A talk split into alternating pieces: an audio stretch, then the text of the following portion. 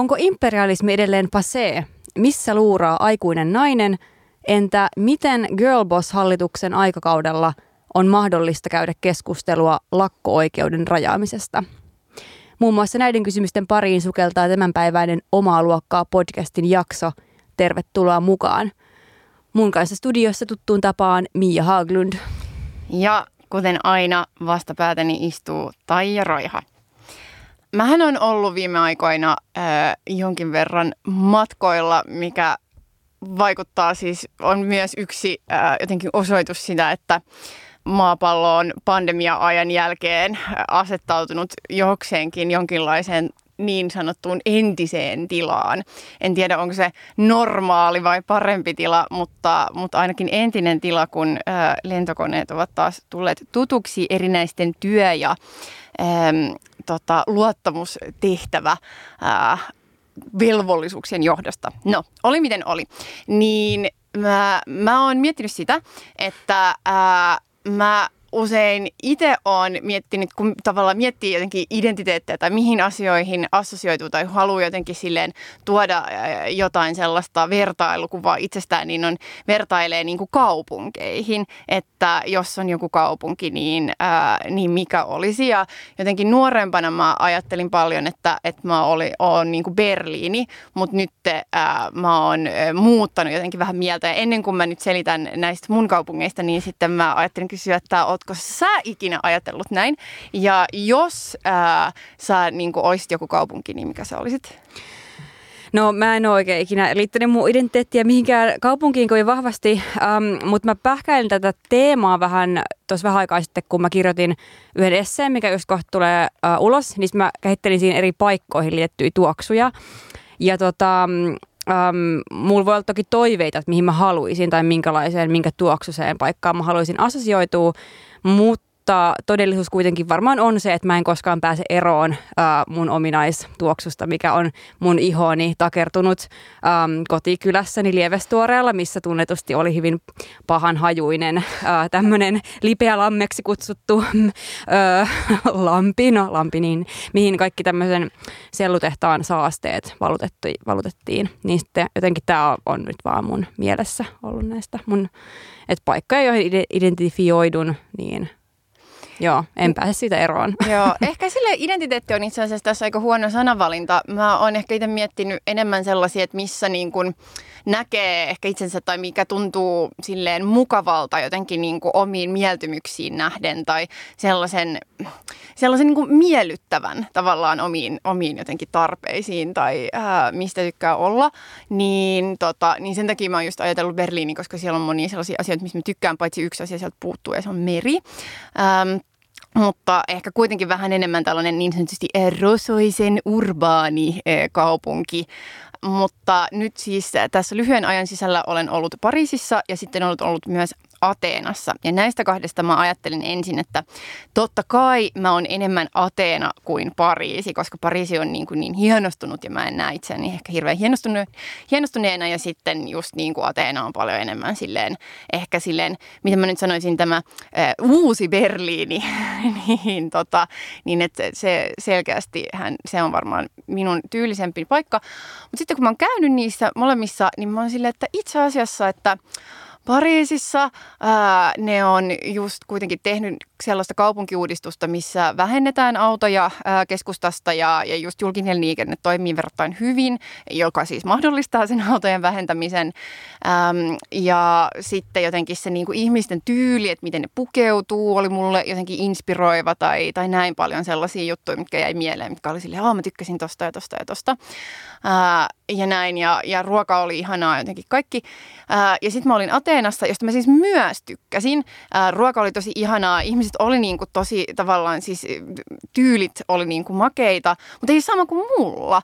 Ää, ja sitten se sellainen niinku tietty urbaanius, niin mä olin itse sille, että mä taidanpa mennä tässä ää, nukkumaan, että kaikki muut voi jäädä nyt vielä bailaamaan. Ja ää, jotenkin vähän sellainen silleen, niin lopputuloksena tulin siihen lopputulokseen, että että ehkä se, en tiedä onko se ikä vai maku vai mikä, mutta ehkä mun vaan pitää face the facts. Että ehkä mä oonkin nykyään enemmän Pariisi kuin Athena. Joo, Emily in Paris, inspired. Niin. Joo. Niin, niin sitten toisaalta, että, ää, että ehkä säkin oot ää, nykyään jopa enemmän Helsinki kuin Lievestuora. Olisiko se aika silleen ää, tota, groundbreaking? Voi se olla, mutta mä en tiedä, mulla on noihin kaupunki-identifikaatioihin tai niihin niin kuin jotenkin yhdistämiseen aina liittynyt joku semmoinen, kun mä en ole ikinä matkustellut hirveän paljon ja se on ehkä mulle edustanut myös sellaista, Siinä on semmoinen vähän mm. kosmopoliitti meininki, minä matkustan ja elän jetsetter elämää ja sitten se on ollut mulle jotenkin aina silleen no no. Ja myös ehkä mulla on se, että, että mun pitää olla aika pitkään jossain paikassa, viettää siellä aikaa, että mä voin kokea, että se on jotenkin mun oma niin sitten joku paikka, missä mä olisin vaikka käynyt vaan kerran tai pari, niin mä, vaikka mä viihtyisin sieltä tosi hyvin, niin mun on vaikea sanoa, että toi olisi niin kuin silleen mun mesta. Joo, ja siis just sen takia, koska musta tämä kuuluu nimenomaan sellaiseen niin sanotusti vain keskiluokkajutut ää, tyyliseen retoriikkaan, niin sen takia musta se on jotenkin myös niin läppä, tai siis silleen, että se on niin klisee, ää, että, että se on läppä, mutta myös jotenkin tälleen tavallaan, että se on niinku helpompi katsoa niinku verrattain jotenkin tuollaiseen kaupunkikuvaan, kun vaan ajatella, että oman ää, ikääntymisen myötä niin sitten jotkut niinku, makumieltymykset, tai siis sille, että voi muuttua, että voi tykätä erilaisista vaatteista tai musasta tai voi mennä aikaisemmin nukkumaan. Mm, se on aika just groundbreaking. Nimenomaan.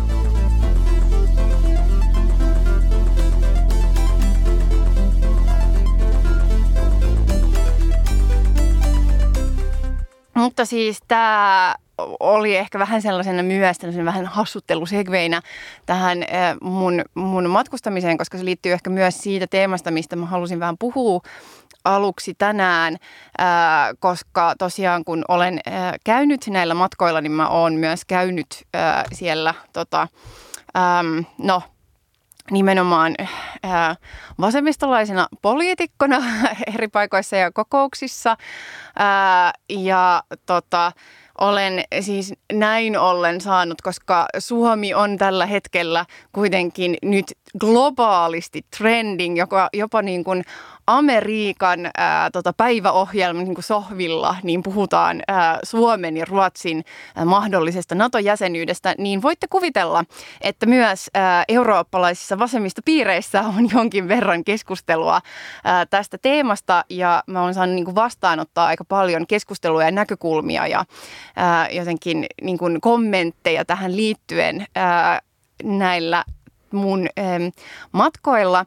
Ja siinä mielessä mä haluaisin siis kiittää meidän kuulijoita, koska viime jaksossa, joka oli julkinen jakso, niin silloin mä kysyin näistä eri niin kuin teorioista, että mitä on ää, tota, että onko jotain niin vasemmistolaisia ää, kansainvälisen politiikan teorioita, kun puhuttiin, puhuin silloin näistä niin kuin liberaalista ja, ja realistisesta koulukunnasta. Ja, ja silloin mulle vinkattiin ää, tota Immanuel Wallersteinin ää, maailmanjärjestelmäteoriasta – ja äh, tota, niin sitten mä olin lukenut sitä ja se on ollut mulle yllättäen jonkin verran avuksi. Mm-hmm.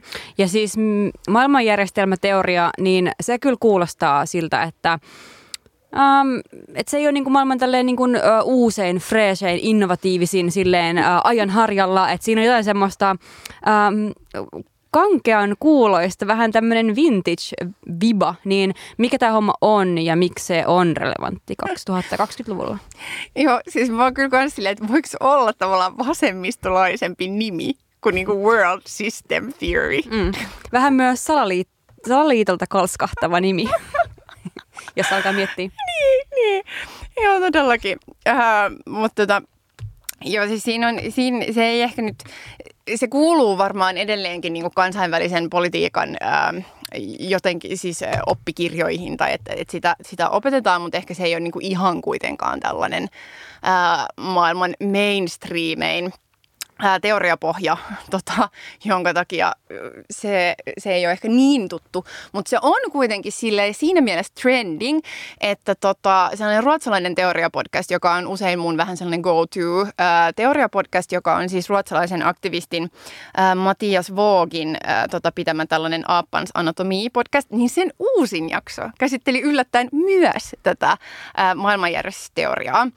Ähm, joten mä niin kuin olin jokseenkin silleen, että okei, että ää, tässä ollaan nyt vähän taas aallonharjalla. Siis maailman järjestys vai Maailman- järjestelmä? Ää, järjestelmä. Okei, okei, järjestelmä. joo, joo, Joo. just checking. Joo. Joo. Maailman järjestelmäteoria. Mm. Ää, niin, no, ja sehän on, se yhdistetään siis tähän Immanuel Wallersteiniin, joka on yhdysvaltainen, tai oli yhdysvaltainen ää, valtalainen sosiologi, joka kuoli vuonna 2019. Ja tätä teoriaa hän kehitti niin kuin lähinnä 70- ja 80-luvulla. Ää, ja kun viimeksi mä puhuin siitä realistisesta niin kuin koulukunnasta, ja että siinä ajatellaan, että on niin kuin näitä siis erinäisiä suurvaltoja, joilla on intressejä, ja tavallaan että maailmanjärjestys rakentuu tavallaan silleen, että on niin kuin in, eri ideologioihin tai eri ajatuksiin niin kuin perustuvia suurvaltoja, jotka sitten tavallaan kamppailee keskenään, ja kaikki pienemmät maat on niin kuin vaan jotenkin osa niiden etupiiriä, että kaikki kuuluu johonkin etupiiriin, no sitten niin kuin Yhdysvaltojen, Venäjän, no nykyään Kiinan tai minkä etupiirissä se nyt sitten on, mutta tavallaan, että on tuollaista niin tosi raakaa isojen blokkien peliä. No sitten tämä Wallersteinin ää, teoria on sitten enemmän sellainen, että itse asiassa kaikki on samassa järjestelmässä. Et ei ole niinku tällaisia tavallaan pari eri ideaa, koska meillä on sama talousjärjestelmä kuitenkin, että kapitalismi on kuitenkin jollain tavalla jokaisessa maassa. Että ehkä nyt Pohjois-Korea on tästä suljettu pois, mutta, mutta muuten silleen aika pitkälti. Ja sen takia ää, ei niinku kannata, tai et kannattaa miettiä, jos miettii vaan historiallisesta perspektiivistä, äm, niin kannattaa kuitenkin ehkä jäsennellä niin kuin tätä valtaa sen kautta, että kaikki on niin kuin samassa talousjärjestelmässä, mutta niillä on vähän eri rooleja.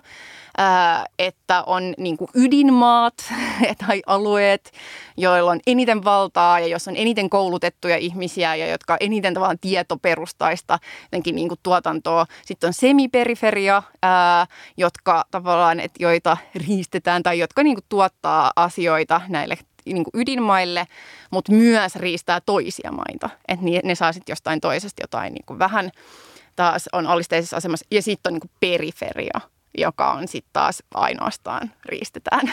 ja ja tota, tämä on tavallaan se valtajärjestelmä ja sitten se tuottaa niin kuin aina jonkun hegemonian. Että joku on niin kuin siinä aivan ylimmässä asemassa, joka asettaa tavallaan standardit ja, ja että se on ollut joskus siis aikoinaan ää, tota, ehkä niin kuin 1500-luvulla Hollanti ja sitten jossain vaiheessa siis se on ollut ää, tota, Britit ja sitten nyt se on tavallaan USA. Niin, ja tämä on siis silloin 70-80-luvulla aina niin kuin päätynyt päätynyt tavallaan tähän, mutta minusta se ö, oli tavallaan mielenkiintoinen tapa jäsentää sitä, koska kyllähän, että et se on kuitenkin ihan hyvä selitys silleen globaalille kapitalismille ja niinku riippuvuussuhteille ja silleen, että et kyllähän me nähdään tälläkin hetkellä, että ä, eihän vaikka Kiina, Venäjä, USA, et eihän niillä ole niinku kolme täysin toisistaan irrallista olevaa vaikka taloutta ää, vaan että kaikki on kuitenkin niin kuin kiinni toisissaan.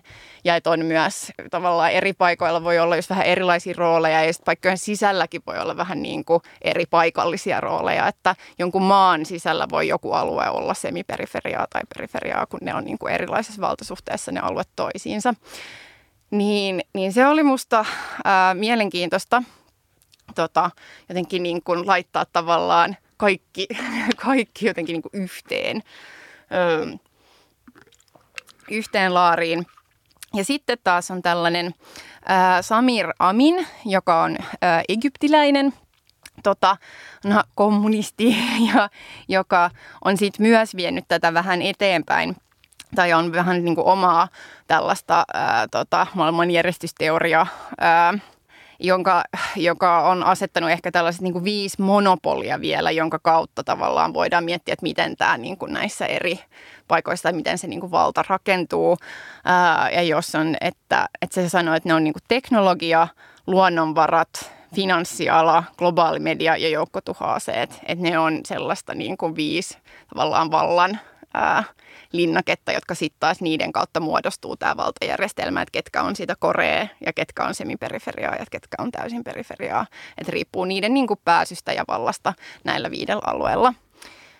No tästä tulee nyt aika paljon asiaa, eli Joo. pysähdytään vähäksi aikaa. Uh, eli, mutta mitä sä ajattelet silleen siitä, että miten tämä jäsennys, että just miksi se on relevantti nyt, tai miten sun mielestä auttaa jotenkin jäsentään tätä uh, Venäjän tämänhetkistä toimintaa, ja sitten toisaalta tätä keskustelua, mitä me tällä hetkellä käydään NATOon liittyen?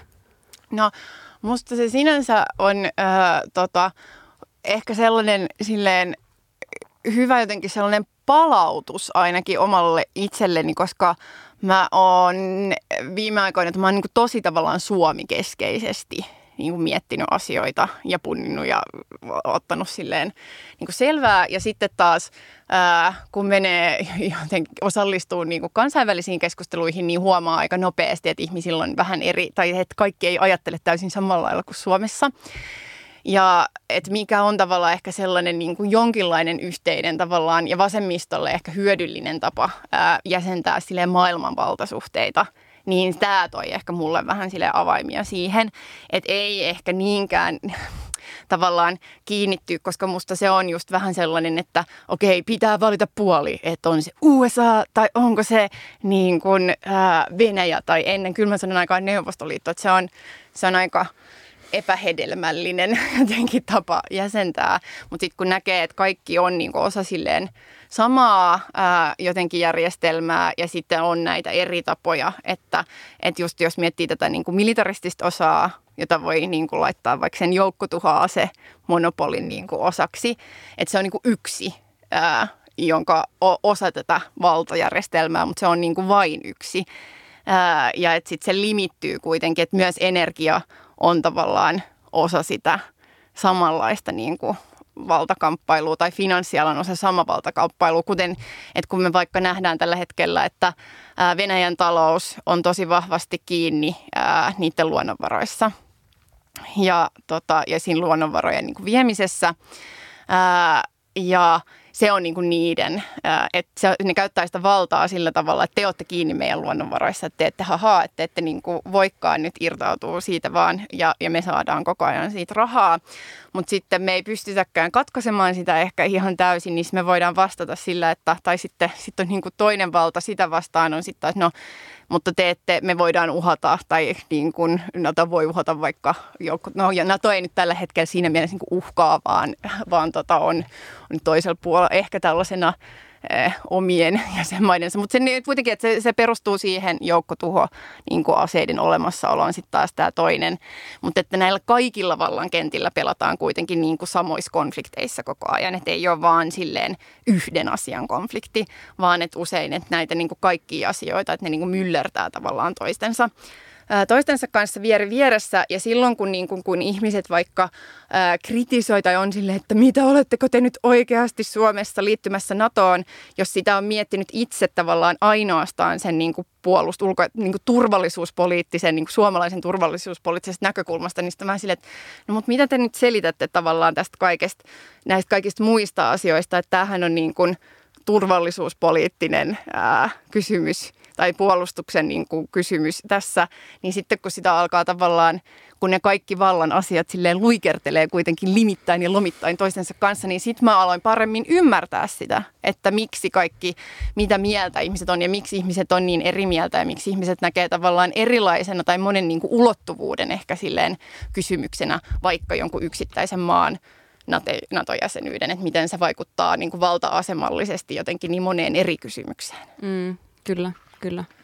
Niin, ja se on tavallaan ymmärrettävää, että Suomessa se niin kuin uhka tuntuu niin akuutilta tällä hetkellä, että, että kyllä mä hyvin ymmärrän sen, että, että niin kuin kun täällä NATO-kantoja muodostellaan ja itsekin kun on yrittänyt miettiä, että no mitäs mä nyt tästä oikeastaan tällä hetkellä edes ajattelen, koska tuntuu, että joka päivä se koko kokonaisjäsenyys vähän niin kuin muuttuu, niin että jos on niin akuutin tilanteen tai ainakin akuutin tuntuvan tilanteen äärellä, niin, niin, niin voi tuntua vähän jotenkin ärsyttävältäkin, että joku ulkoapäin olisi silleen, mutta ajattele kokonaiskuvaa ja kaikkea muuta kuin itse on siinä silleen, että no mutta tässä me ollaan Venäjän naapurimaa, että on aika silleen iso paine. No nimenomaan. Ja siis se, mikä minusta on niinku ongelma ehkä tässä teoriassa ja myös siinä realistisessa koulukunnan niinku blokkiteoriassa on just se, että missä on niinku pienten niin sanottujen pienten maiden toimijuus siinä. Että siinähän kaikki vaan nähdään jotenkin reaktiivisena joko sellaiseen koreen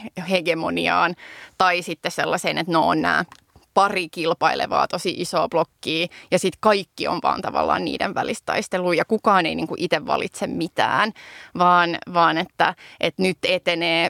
Ja tähän, tässä on myös siis sellaista on käyty niin kuin jonkin verrankin sellaista... Äh, niin kuin, ehkä kansainvälisesti, että ei niin paljon Suomessa. Ja mä en ainakaan niin kuin puoluekentällä ole hirveästi tähän törmännyt, mutta kyllä tutkimuskentällä ja kyllä siis etenkin niin kuin näissä erinäisissä kansainvälisissä keskusteluissa, mitä mä oon käynyt, niin siellä mä oon kyllä törmännyt enemmänkin tällaiseen, että tällaisen niin sanotun west-plainingiin, että esimerkiksi tällainen tota, ähm, Uh, Barnard Collegein valtiotieteiden professori Sherry Berman on kirjoittanut um, Social Europe-nettisivulla tällaisen tekstin Time to Decamp from Cold War Ideas, joka siis nimenomaan kritisoi sellaista, että, ää, että tätä Ukrainan konfliktia tai siis Venäjän hyökkäystä aggressiivista sotaa Ukrainassa, niin että se niin kuin tyhjennetään sellaisen, no NATO laajentui länteen ja sitten Venäjä on nyt reagoinut siihen, että ikään kuin ei olisi kyse myöskin kuitenkin suvereeneista valtioista, jotka ovat valinneet, jotka ovat hakeneet NATO-jäsenyyttä ja sen saaneet, ää, vaan että on vain joku länsi, joka laajenee niin kuin johonkin suuntaan ää, sellaisena möykkynä. Ja ikään kuin nyt Suomessa, että tässä olisi kyse siitä, että nyt niin kuin USA painostaa vaikka Suomea ää, liittymään Naton jäseneksi. Että se mm. voi olla vain suomalaisena, ää, kun niin kuin jossain päin maailmaa kohtaa jotain tollasta ja sitten on silleen, joo, no kyllä mä sanoisin, että ää, meillä se kyllä se kansa sitä eniten ja niin kuin kovaäänisimpää vaatii ja ehkä media niin kuin painaa sitä kaasu, kaasukytkintä ää, tai niin kuin vaihtaa, vaihtaa vaihdetta kovemmalle, mutta kuitenkin, että kyllä mä koen, että se on niin kuin kansalaisten suuri paine ja mä en lähtisi niin kuin sanomaan, että tässä on sille hybridivaikuttamisesta kyse. Ää, ja että se voi olla ihmisille hirveän vaikea jotenkin niin kuin sisäistää, siis joillekin, jotka vaan tavallaan on kiinni tällaisissa niin kuin blokki ajatteluissa, että hei, meillä, meillä mailla on myös niin kuin oma tahto ja toimijuus ja voi valita niin kuin itse tehdä tällaisia päätöksiä. Ja sitten voi olla sitä mieltä, että se on huono päätös tai hyvä päätös, mutta sentään, että, niin kuin, että myös silleen muilla kuin tällaisilla isoilla blokeilla on jotain toimijuutta ja helvetin hyvä niin. Mm, joo, se olisi vähän jotenkin pelottava ajatus, että jos kaikki, kaikki jäsennettäisiin uh, si- suhteessa siihen. Mutta ehkä tämä on myös semmoinen jotenkin jatkuvaa, jatkuvaa niin kuin tarkkailua ja analyysiä vaativa niin kuin tämä yleinen niin kuin eronteko siitä, että milloin kyse on just rakenteellisesta kysymyksestä ja milloin kyse on jostain yksilötason perustaa mikro-makro-erottelu ja siitä, että ne koko aika jotenkin vaan limittyy ää, keskenään ja, ja sekoittuu. Ja, ja se, että jossain, jollain asialla on rakenteellinen ulottuvuus, niin ei tavallaan tee tyhjäksi sitä niin kuin, yksittäisen toimijan merkitystä myöskään. Niinpä, ja siis sen toimijan valintojen merkitystä. Mm. Ää, että voi myös just niin kuin valita, että että et meneekö suuntaan tai toiseen. Ja siinä mielessä niin kuin Suomella ja Ruotsilla on nyt siis vahva niin kuin toimijoiden rooli, että voi valita jotain ja siitä seuraa jotain, jotain muuta ja siitä seuraa jotain muuta. Ja me ei edes tiedetä, me ei voida tässä vaiheessa tietää, mutta se tulee kuitenkin niin kuin sillä tulee olemaan, siis kaikilla päätöksillä on jotain historiallisia seurauksia. Ja että se on tavallaan, jotka tulee olemaan niin kuin sekä osa tavallaan rakennetta, mutta sekä sillä toimijuudella oli niin kuin siinä joku rooli.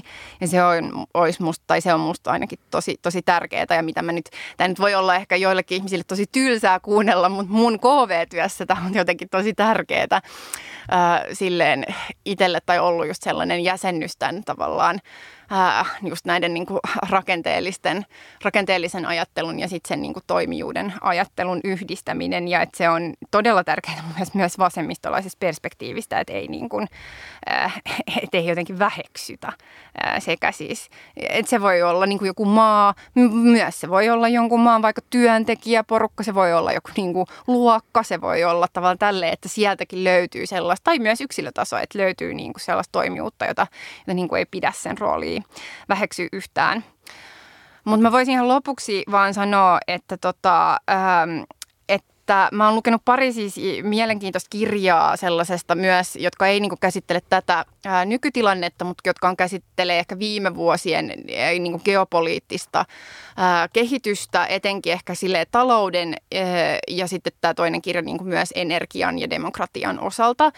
Ja niissä kun tavallaan yhdistelee, miettii sitten taustalla, niin raksuttelee jotenkin tämä maailmanjärjestelmäteoriaa tai niin kuin, että mä sain niistä aika sellaista herkullista komboa, kun ajattelin, niin yksi, josta mä vinkkaisin, on äh, Helen Thompsonin Disorder, Hard Times in the 21st Century, joka siis tosiaan kertoo niin kuin öljystä taloudesta ja äh, demokratiasta. Ja sitten Adam Tooze äh, Crashed, How a Decade of Financial Crisis Changed the World, ja äh, joka niin kuin finanssikriisistä on varmaan jotkut lukeneet enemmän kuin toiset äh, ja ajattelee, että se on ehkä tyhjentynyt, mutta tämä antaa ainakin mulle taas vielä tällaisen musta hyvän äh, geopoliittisen niin kuin, jotenkin järjestelyn sen finanssikriisin ympärille. Hmm tällainen setti. tällainen pikkusetti. Hmm. Joo. Ja että ehkä myös jotenkin tuosta ajatuksellisesti niin, niin musta olisi hyvä, päätetään me Suomessa liittyä NATOon tai olla liittymättä NATOon niin, että me mietitään niin kuin sekä Suomessa, mutta etenkin ehkä Euroopan tasolla tällaisena kollektiivina pienemmistä maista, että tämä, mikä meidän rooli on ja meidän toimijuus on ää, tässä jotenkin kaikkien näiden suurempienkin vallankäyttäjien keskellä.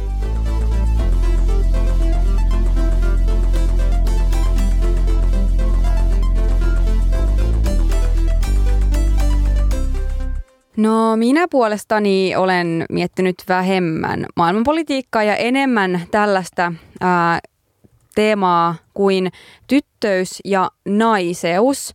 Mm, Tämä tyttöiden teema on ollut viime aikoina aika paljon esillä erinäisissä paikoissa, erilaisissa kulttuurituotteissa. On ehkä jopa virheellistä sanoa, että viime aikoina, koska musta ainakin tuntuu, että itse kuulun äh, tähän niin sanotusti tyttöenergialla kasvaneeseen äh, sukupolveen. Tämä on ilmaus... Spice Girls. Spice Girls, Girl Power. Tämä on siis ilmaus, mitä Aino Tormulainen käyttää äh, väitöskirjassaan, tai tämä on hänen väitöskirjansa äh, otsikko, tämä tyttöenergialla kasvaneet, on tutkinut tätä aihetta äh, äh, sivupolku, mutta, mutta yhtä kaikki jotenkin musta tuntuu, että meiltä on tällä hetkellä sellaista vahvaa tyttöyden kulttuurin äh, kuko, kukoistuskautta. Mm, kävin just tänään kattoon äh, leffateatterissa Alli Haapasalon ohjauksen Tytöt, tytöt, tytöt. Um, kulttuurikoktailissa oli vastikään tyttöydelle omistettu kokonainen teemajakso. Um, Tympeistä tytöistä tuttu Riina Tanskanen on tehnyt ison yhteistyömalliston Makian kanssa ja hänellä, oli, hänellä on myöskin meneillään Tyttöyden sirpaleet-niminen näyttely. Mm, ja näitä esimerkkejä voi tosiaan löytää myös kauempaa uh, historiasta, mutta mä oon jotenkin miettinyt vaan tätä, että mistä tämä niinku kumpuaa, tämä tyttöys, kiinnostus tyttöyteen. Mm-hmm. Siis äh, ehkä silleen taas sellainen niin kuin kaipuu jotenkin altavastaajan aseman äh, niin kuin kääntämiseen, niin mä ymmärrän, että mistä, mistä se on tavallaan alkanut jossain mm. vaiheessa. No, että se on ollut vähän silleen reclaim the girl, että, että tyttöjä just tytetellään ja vähätellään ja se on jotenkin se niin kuin huonoin asia olla niin sanotusti maailmassa. Mutta sehän ei enää siis ole. Mm. Että, että se käännöshän on ehkä niin kuin tapahtunut jossain vaiheessa ja sitten jossain vaiheessa on ollut just silleen, tämä nyt on niin kuin Who Run the World Girls ja Girl Bossit ja, ja tälleen, ää, niin, tota, niin, niin että ehkä tyttöys niin kuin tällä hetkellä, että se ei ehkä enää mulle niin kuin enää, vaikka sekin on toisaalta vähän valheellista, koska eihän se ole totta, siis eihän niin kuin Girls Don't Run the World, niin tota, ähm, niin kuitenkin, että, että mulle ei tuu sellaista samanlaista ehkä altavastaa ja konnotaatiota kuin mitä niin kuin joskus silloin ehkä vähän aiemmin tai aikoinaan. Mm. Ää, tota, mutta ehkä sitten toisaalta voi olla, että mä en enää itse, kun ei niin kuin, on niin sanotusti enemmän aikuinen nainen, niin sitten ei, en tiedä, että voi myös olla, että mulla on liian ruusuinen kuva siitä, että minkälaista tyttöys nykyään on. Että ehkä se, niin kuin, että se varmasti on yhtä sellaista. Niin mä en ainakaan tiedä yhtään millaista on olla tyttö 2020-luvulla. Äh, tai toki mä oon nähnyt paljon tyttöyden esityksiä 2020-luvulla, mutta mun tyttöys ajoittuu 90-luvulle ja sinne se kokemus silleen jää. En identifioidu itse tytöksi. Mä en siis, mä en halua kuulostaa siltä, että mä olisin vastaan tätä tyttöyden kulttuuria. Musta se on kiinnostava ilmiö, mutta mä oon vaan jotenkin, uh, vaan, et kiehtoa, että mistä se niinku silleen tulee ja miksi se on tällä hetkellä niin keskeinen semmoinen subjektiviteetin kategoria, minkä kautta feminismiä uh, jäsennetään. Ja kun mä mietin tätä asiaa, niin mä tulin palanneeksi tämmöiseen vuonna 2015 julkaistuun Eeva Jokisen artikkeliin. Tämä artikkeli on julkaistu tällaisessa prekarisaatio- ja affekti-nimisessä kirjassa. Tämä on akateeminen julkaisu, mutta on vapaasti saatavilla pdf-nä netissä. Suosittelen. Mä en, ole, mä en ollut lukenut pitkää aikaa, mutta, mutta nyt mä päädyin jotenkin tämän pariin, koska muistin, että, tota, äm, että tässä on tosiaan Eeva Jokiselta artikkeli. Mä sivuin menen sanottuna fanitan Eeva Jokista vaan tosi paljon. Se on jotenkin silleen Suomen sellainen akateeminen äh, superstara. Tämäkin on vähän outo ilmaus, koska ei se ole yhtään superstara-tyyppinen hahmo, sellainen niin kuin girlboss mielessä, mutta, mutta vaan tosi silleen äh, suuresti arvostamani ajattelija. Ähm, mutta hänellä on siis tämmöinen tohkeisuus-niminen artikkeli tässä äh, kyseisessä äh, teoksessa. Ähm, ja tota, sen tohkeisuuden kautta äh, hän analysoi tämmöisiä niin kuin, ähm, kirjoitushetkellä niin kuin nykyfeministisiä tai postfeministisiä äh, pop-lyriikoita artisteilta, kuten PMMP Kisu ja Maija Vilkkumaa. Mä luen myös nopeasti, että mitä tämä tohkeisuus oikein tarkoittaa, koska se mm. ei ole välttämättä selvää. Mulle se sanana herättää siis, että mä heti tiedän, mistä siinä on kysymys. Mutta mä en miltä se tuntuu. Mistä, miltä se tuntuu, että Joo. sä oot jotenkin silleen tohkeissaan jostain asiasta. Ähm, mutta Eeva Jokinen siis kirjoittaa näin, että tohkeisuus voi ilmetä monenlaisena. Se voi kasvattaa ihmistä tai pienentää häntä. Se voi olla tummaa tai uhkaavaa tai vaaleaa ja keveätä. Joissain tilanteissa tohkeisuus tuntuu imevän kaikki voimat ja toisissa se taas antaa virtaa. Um, joo, se riittää. Tämä muuten menee liian pitkäksi. Mutta näinhän siis lyhyesti sen niin kuin tässä ää, määrittelee. Siinä on niin kuin, ollaan innoissaan ja usein tohkeisuuteen liittyy se, että ollaan innoissaan joidenkin toisten ihmisten ää, kanssa myöskin mahdollisesti. Musta tämä tohkeisuus on tosi mielenkiintoinen kontrasti siis niin kuin tähän tympeyteen, mm. mikä on tämä toinen tavallaan tämä ja myös niin hyvin tunnettu niin kuin stereotypia, tai musta se oli tosi hyvin keksitty ää, tota, Riina Tanskaselta tämä tympeät tytöt, koska sen tajuu myös heti. Sä tiedät, sä näet sen mm. niin edessä, että et sen tympeän niin kuin tytön, joka on just silleen, voi niin. jotenkin niin kuin kaikesta, mutta sä näet myös edessä tämän tohkean tytön. Niin, ja mun mielestä tympeän tytön ajatus niin kuin ehkä haastaa myös mm. toh- tohkeuden tai tohkean tytön ajatusta. Eeva Jokinen yhdistää tämän mm, tohkeisuusanalyysinsä myös, ähm, myös toiseen suuresti, suuresti ihailemaan feministiseen ajattelijan, eli Angela McRobiehen, joka on paljon analysoinut tällaista niin postfeminismin käsitettä. Ja Angela McRobbie on esittänyt ähm, 2000-luvun alkuun sijoittuvassa analyysissään, että, että tämmöinen huipputytön hahmo on itse asiassa nykykapitalismissa tietynlainen, tietyllä tavalla niin kuin ikoninen hahmo. Se on se semmoinen ideaalisubjektiksi kutsuttu. Uh, trooppi, mihin kiteytyy paljon semmoisia ihanteita siitä, että mitä me halutaan ajatella, että tiettyyn just kapit- nykykapitalismissa toimivaan uh, hahmoon liittyy siinä on just tämä, mistä mainitsit tästä altavastaajuudesta, että se on tosi ihanteellista, koska se ei ole semmoinen, että, että on syntynyt johonkin rahaan tai asemaan, vaan on ansaittu kovalla työllä. Ja ennen kaikkea on toimittu just odo, yhteiskunnan odotuksia vastaan. Ja silloin on saavutettu tietty joku tämmöinen äh, hieno rooli. Um, ja, ja siinä on jotain niin kuin freesiä, se äh, tyttöys liittyy totta kai nuoruuteen, se, ei, se on äm, se tyttö voi toimia kypsästi, mutta se on tosi eri juttu kuin, niin kuin aikuinen. Että sanan, sanamerkityksessä se ei viittaa aikuisuuteen, vaan se viittaa lapseen tai aikuisuuden kynnyksellä olevaan ää, toimijaan. Eli sit siinäkin on semmoinen joku, just semmoinen niin kuin lupauksen ajatus ja semmoinen, että toivo, toivo kasvaa tuolla tulevissa sukupolvissa.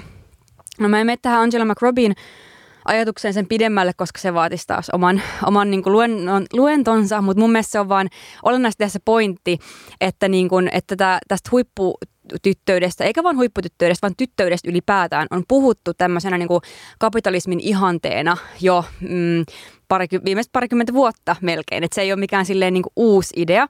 Niin sitten ehkä kun itse on tähän teoriaan jonkin verran perehtynyt, niin sitten se, se ehkä selittää osaltaan sitä vähän mun hämmennystä sen äärellä, että, että tota, edelleen vuonna 2022 puhutaan kuin ö, tytön hahmo olisi kaikkein jotenkin radikaalein poliittinen subjekti.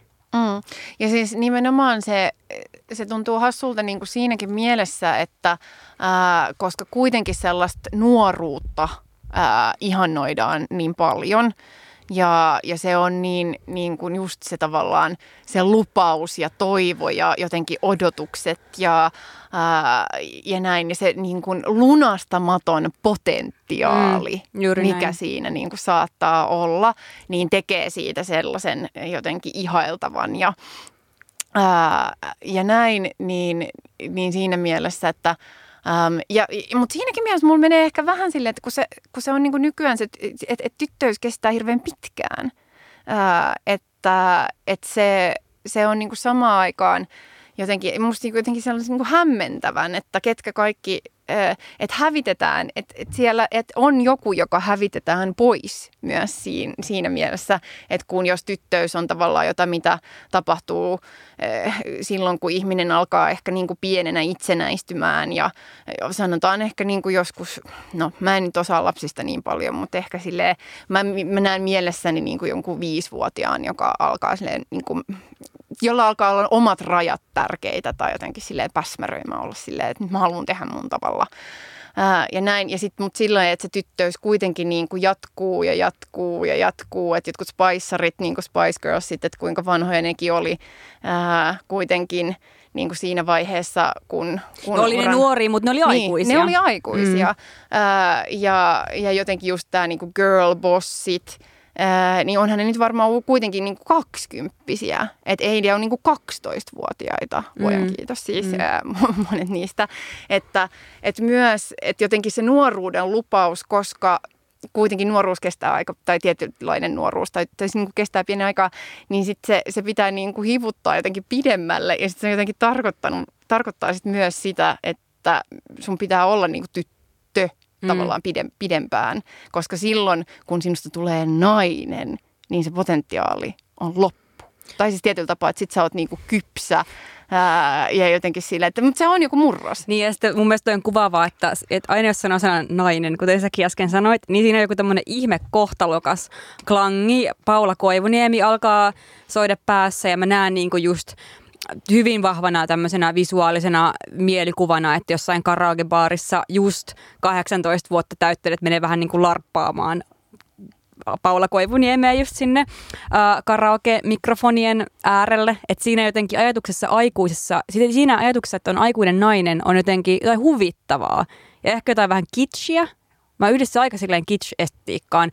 Uh, ja myös nyt ehkä vähän epäilyttävää, koska kaikki puhe naiseudesta on vähän tullut esimerkiksi vaikka terfien kaappaamaksi ja siinä on vähän semmoinen ehkä sukupuoliessentialismin uhka uh, leijuu, mikä on oikeastaan aika hirveä ajatus, koska et, et miksi vaikka kysymys sukupuoliessentialismista ja sen kritiikistä palautetaan nimenomaan naiseuden kysymyksiin, kun eihän se siihen niin kuin liity. No okei, ehkä sen taustalla toki on se, että, että, että niin kuin samaan aikaan, kun vaikka feministit on lähtenyt teoretisoimaan ja määrittämään naiseuden kategoriaa niin kuin tämmöisenä myös poliittisena ähm, tota, käsitteenä, niin sitten siihen aikaan on ollut tyypillistä, että tämmöinen niin tietty sukupuoliessentialismi on niin kuin ollut valloillaan. Mutta eihän se niin kuin automaattisesti tarkoita, että näiden välillä pitäisi olla joku suora kytkös. Mm-hmm. No anyway, ei mulla ei ole mitään sitä vastaan, että ihmiset identifioituu tytöiksi vielä a- aikuisena, että, että niin saa tehdä, mutta, mutta ehkä just se, koska mä itse en niin tee, ää,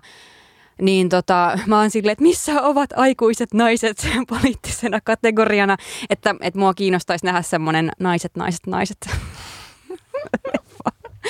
niin, ja siis sille, että se on niinku, että et, sä, sä sanoit, sä oot sanonut mulle aiemmin ää, tässä tämän viimeisen vuorokauden sisään, ää, että tota, että niinku tytöstä seuraava on sitten mummot. Niin. Että missä, missä on sen välissä. Että jotain kai siinä välissäkin tapahtuu kun, ennen kuin tytöstä tulee mummo. Joo, nämä on, mun, nää, mun mielestä tämä on niinku selvää, että nämä on nämä kaksi kategoriaa, mitä me niinku, mitkä tällä hetkellä dominoi. Niin kun, jos puhutaan silleen niin kun, Uh, niin kuin just naiseuden kategorioista feministisessä keskustelussa, niin joko on just tyttö tai sitten on mummo. Ja, ja sitten mummo on jo vähän silleen toinen jalka haudassa, että siitä ei ole silleen niin kuin hirveästi uhkaa. Mun mielestä oli tosi kuvaavaa, että tuossa kulttuurikoktailin jaksossa, mikä julkaistiin 6.4. Uh, otsikolla Tyttörealismi on korvannut tyttöenergian.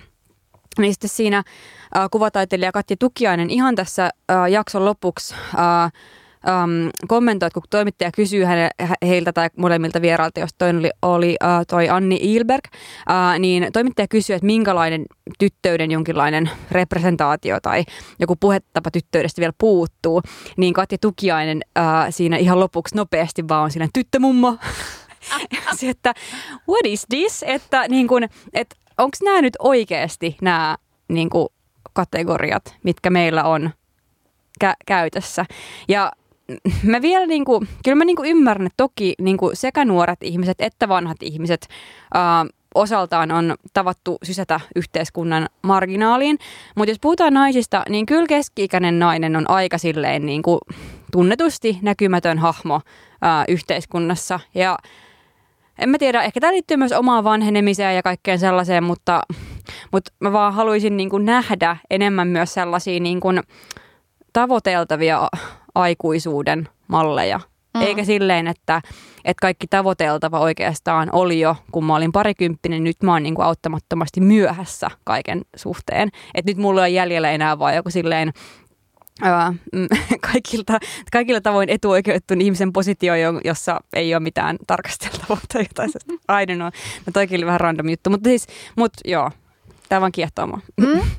Ei, mutta kyllä se, kyllä se tota, siis nimenomaan ehkä se, että, että mitä mä kävin tässä ehkä kuukausi sitten, se oli niin kuin mielenkiintoinen keskustelu, jossa ää, tota, yhden lounaspöydän äärellä äm, mua kuitenkin nyt vähintään, siis enemmän kuin kymmenen vuotta nuorempi ää, henkilö, niin oli silleen, että, ää, että, tota, että milloin tietää, että on aikuinen – ja sitten me puhuttiin siitä ja se oli musta tosi kiva keskustelu. Se oli tosi mielenkiintoinen, se laittoi niinku omatkin tavallaan silleen. Ja sitten kun mä olin silleen, että että mä en ole niinku miettinyt tätä tällaisessa kontekstissa, niin kuin mä en ole kysynyt itseltäni, että olenko aikuinen jotenkin johonkin aikaan, mutta tuli niinku hyvin itse varmasti sydämestä, että olen aikuinen, että en, en ole, niin kuin, se, on, se on selvä.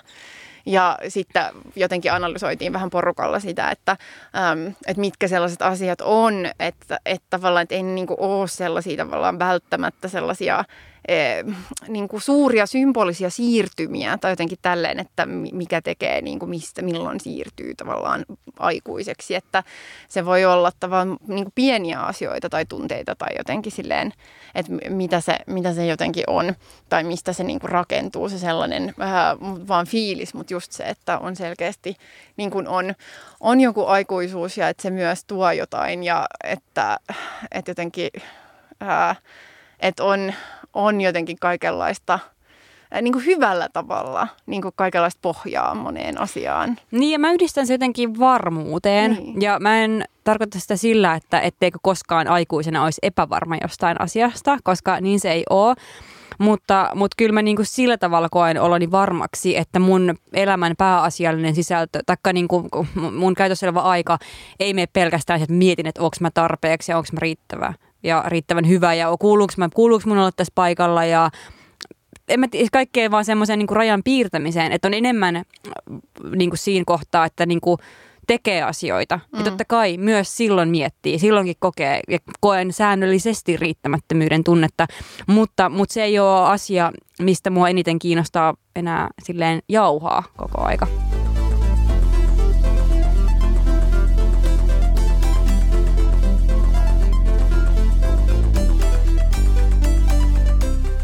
Tota, yksi äh, sellainen äh, aikuinen nainen, jo, tota, joka on jäänyt mieleen ehkä niinku kulttuurin puolelta tai näin just viime syksystä ehkä se tota, äh, Kate Winsletin esittämä äh, Mayor of Easttown-sarjassa oleva, oleva hahmo. Et siinä oli mun mielestä jotenkin, se oli sellainen niin kuin, ähm, vaan aikuisen naisen rooli tai, tai sille, joka oli musta mielenkiintoinen. Hyvä, ei mikään sellainen aspirational ää, tai, tai jotenkin tällainen, vaan vaan hyvin tehty, mielenkiintoinen, kompleksi henkilö, mm. jota oli kiva katsoa sarjassa.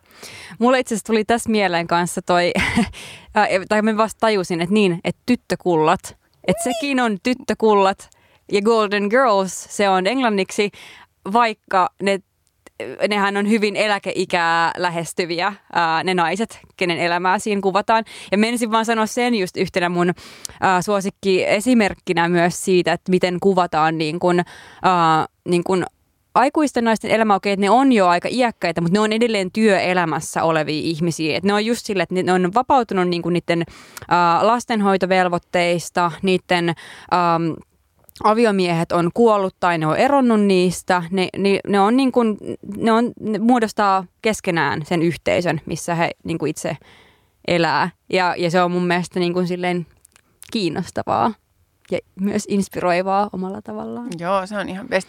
Se voisi olla mummokullat. Mut sit... Naiskullat. Mutta on ihan hirveä. Tuntuu, että joku on pilannut sen sanan multa silleen niin kuin niin. Ja mä en just silleen, että mä en pysty sanoa sitä ilman sellaista hassua intonaatioa. Niin. Nainen. Niin. Joo. Mutta itse asiassa, kun mä sanoin tässä äsken aikaisemmin, että girls don't run the world, niin mä backtrackkaan nyt tässä vähän, koska mä ajattelin, että tämä voisi myös tuoda ää, mukaan tähän keskusteluun tai ehkä vähän alkaa sivuamaan ää, myös jotenkin, ää, tota, jo introssakin mainittua yhtä teemaa, koska itse asiassahan ää, me Suomen hallitus ainakin, että jos, jos jossain päin maailmaa voisi olla silleen, että Who Run the World Girls, ja jota niin kuin kyllä aika paljon tykitettiin ää, sitä biisiä siinä vaiheessa, kun Suomen niin kuin tämänhetkinen hallitus valittiin, vaikka henkilöitä on vähän muuttunut, niin kuitenkin niin kuin isossa kuvassa ää, samanlainen tilanne, eli että ää, jossa tavallaan hallituspuolueiden puheenjohtajat ovat kuitenkin niin kuin, no niitä ei nyt tytöiksi ehkä tarvitse kutsua nuoria naisia ja just ehkä vähän sellaisessa kuitenkin, niin kuin, että kyllähän niitäkin kutsuttiin sitten taas vähän niin kuin alaspäin katsovasti silleen tytöteltiin tai Spice Girlsit tai jotenkin tavallaan tälleen. Niin, ja kyllähän feministisessä kehyksessä tehtiin jotain semmoisia niin teepaitoja, missä niin kuin niihin viittiin vaikka etunimellä. Ja mä yhdistän vaikka tällaisen, että se, se, se on myös tietyllä tavalla sitä tyttören estetiikkaa, että sä niin kuin, että sä oot niin, kuin niin frendi jonkun kaa, tai mä tiedän, mm. mun päässä se yhdistyy myöskin silleen siihen, että, että, niin kun, että ei ole mitään silleen sukunimellä kutsuvista tai niin kuin virallista kehystä, vaan mm. ikään kuin näispä mun frendei.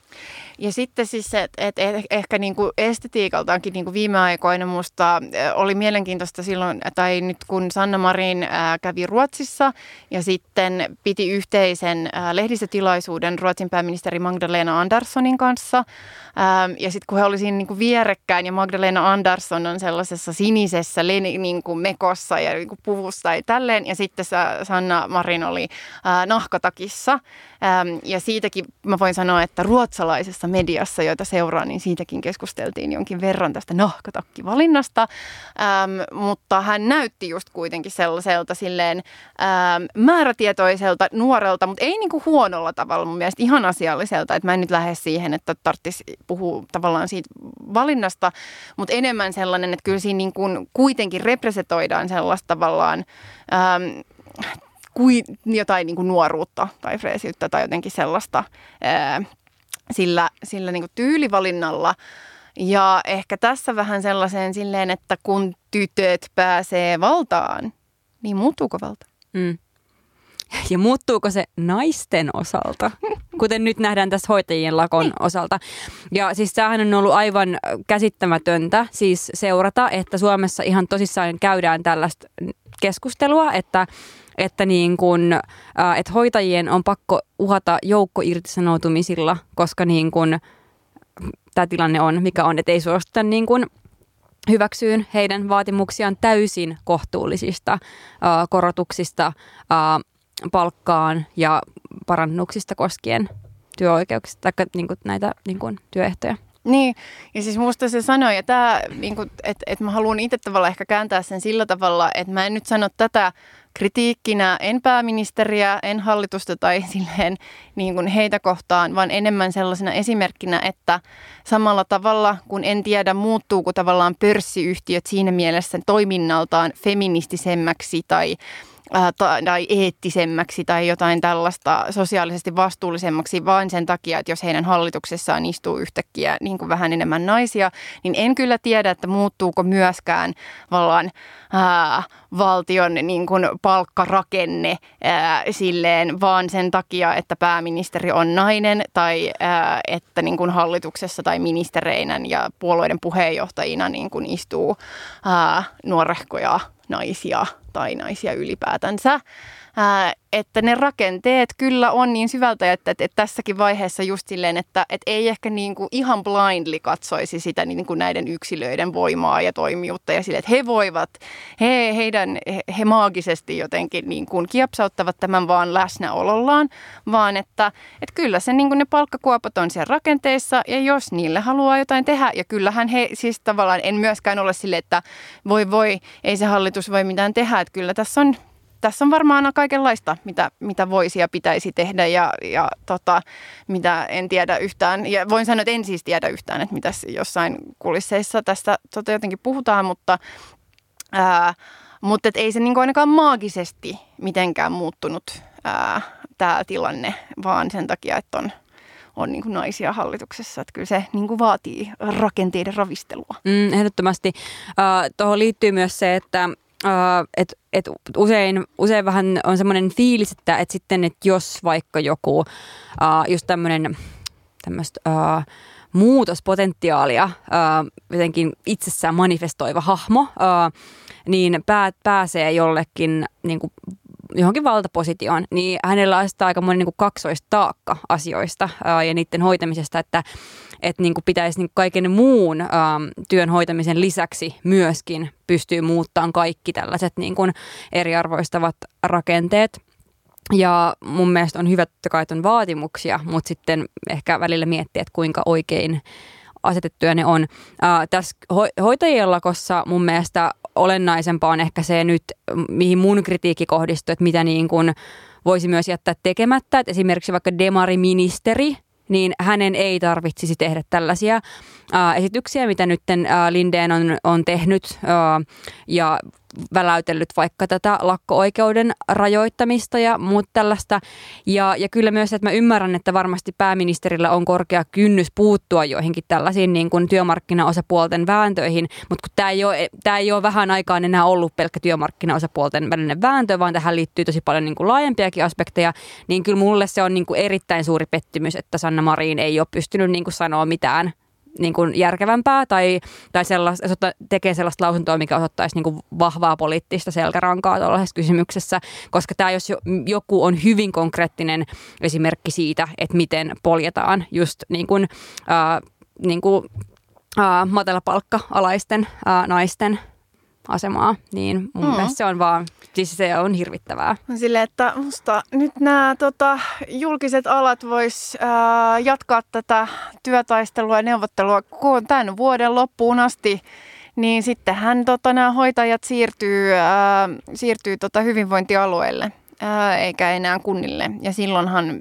niin kuin mielenkiintoinen, että kyllähän siis kunti, kunnatkin ja tai silleen valtionosuuksillahan sosiaali- ja terveyspalvelut tälläkin hetkellä kunnille rahoitetaan, mutta vielä suuremmalla jotenkin ehkä pohjalla, niin sitten näissä hyvinvointialueissa niin se rahoitushan tulee sitten suoraan niin kuin valtiolta. Niin ei ole ehkä enää hirveästi minnekään, minne, minkä taakse tavallaan piiloutua sen rahoituksen suhteen, että mm. kyllähän sen niin kuin jostain pitää tulla ja kyllähän sen nyt sieltä valtiolta pitää tulla siis sen, sen rahoituksen, että siinä mielessä tämä on, tämä on totta kai, että mä en nyt niin kuin puolusta tässä kuntatyönantajien niin kuin edustajia tässä neuvotteluissa, mutta siinä mielessä, että jos heillä on tietty budjetti, joka heille on annettu ja ollut sille, että tämän sisällä teidän pitää nämä neuvottelut hoitaa, Ää, ja tavallaan näiden palkkavaatimusten niihin vastaamiseen vaaditaan enemmän kuin mitä heille on annettu, niin, niin kyllähän sen jonkun pitää sitten heille se mandaatti antaa ylittää se heille annettu budjetti.